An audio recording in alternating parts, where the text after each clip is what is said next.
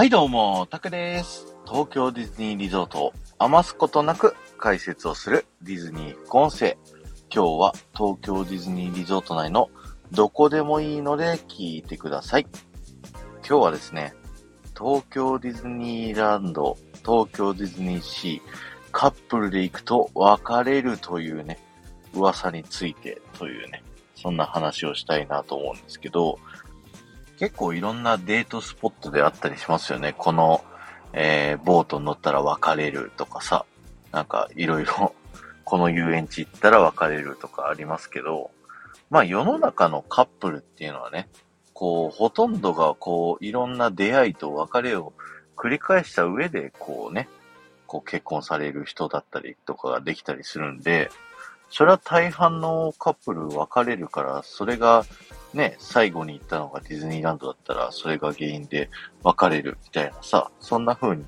言われがちな感じがするんで、なんかね、こう僕としては、腑に落ちないなという風に思う噂なんですけれども、まあ特にこの東京ディズニーランド、東京ディズニーシーのね、ゾートの場合は、あのー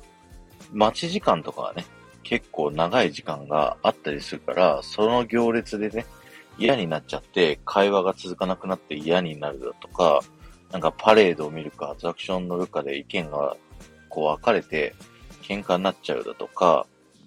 まあ確かにね、こう揉める原因はいくつかありますよ。でも、そしたらね、その、まあ男性であろうが女性であろうが、ディズニー興味ない人ってね、まあ世の中には一定数いると思うんですけど、そういう人たちとディズニーに行ったら、それはまた喧嘩の種になりますよねっていう話で、もうこれの解決策はね、もう一つ。あの、ディズニー好きな人とディズニー行けばいいんです。そう。そうすれば、あの、別れないですよ。きっとね。だから、僕たちディズニー好き男子にもね、こう、日の目を浴びる機会がようやく来たんじゃないでしょうかと。世のディズニー好き男子にね、こう、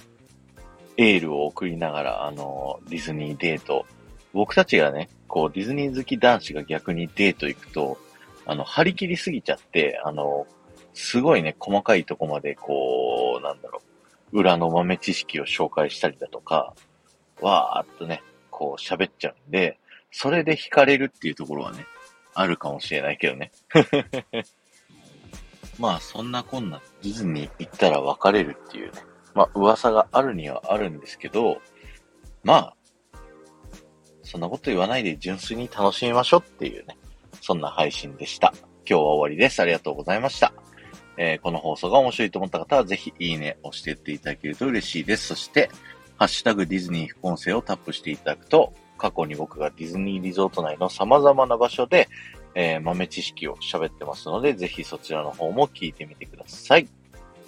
あのー過去にね、ディズニーでカップルで行って、えー良かった、悪かった、そんなエピソードをね、よかったらコメント欄に残していってくれると嬉しいです。この後も夢が叶う場所、東京ディズニーリゾートで素敵な旅のひとときをお過ごしください。